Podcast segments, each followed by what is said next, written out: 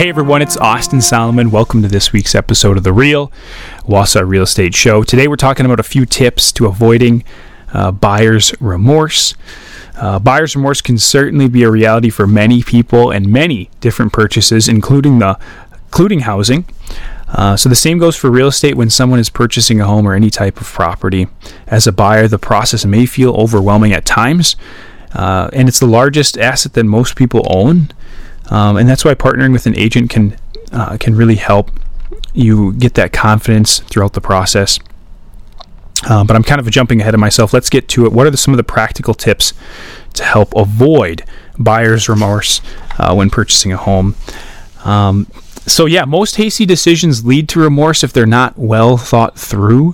So, one of the things you can do is weigh the options and be sure uh, before putting an offer, right? In real estate, an offer is legally binding it's got more weight to it than if you're purchasing like an article of clothing or something you can return, right? Even an expensive electronic device, right? This is this is uh, this is a big purchase, and there's a lot of people affected, right? There's a seller, there's a buyer, there's lots of agents, so you want to have it well thought through.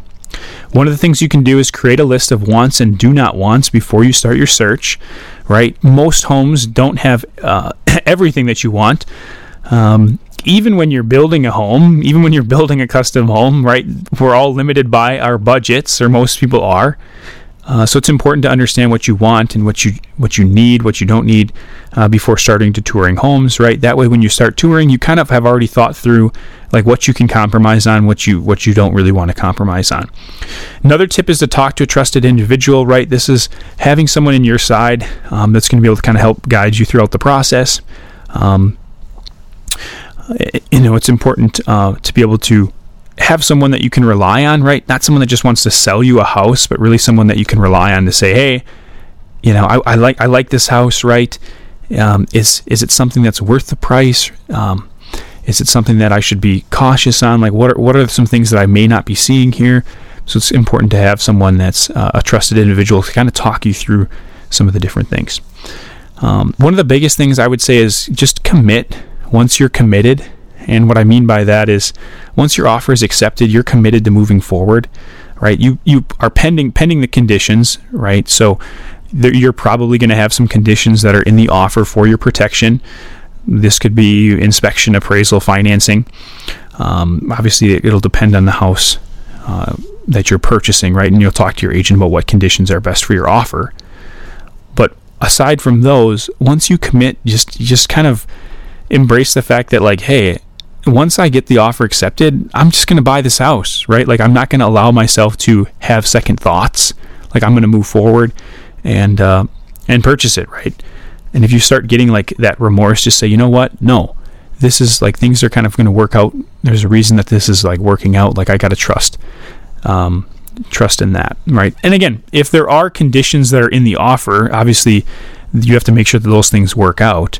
Um, but I'm talking about like just once you purchase a house and you're committed, just stay committed, right? Don't don't um, don't you know make it easy on yourself to um, to look at other options. That kind of brings me to the next point: is once you once you're committed, take a break from looking, right?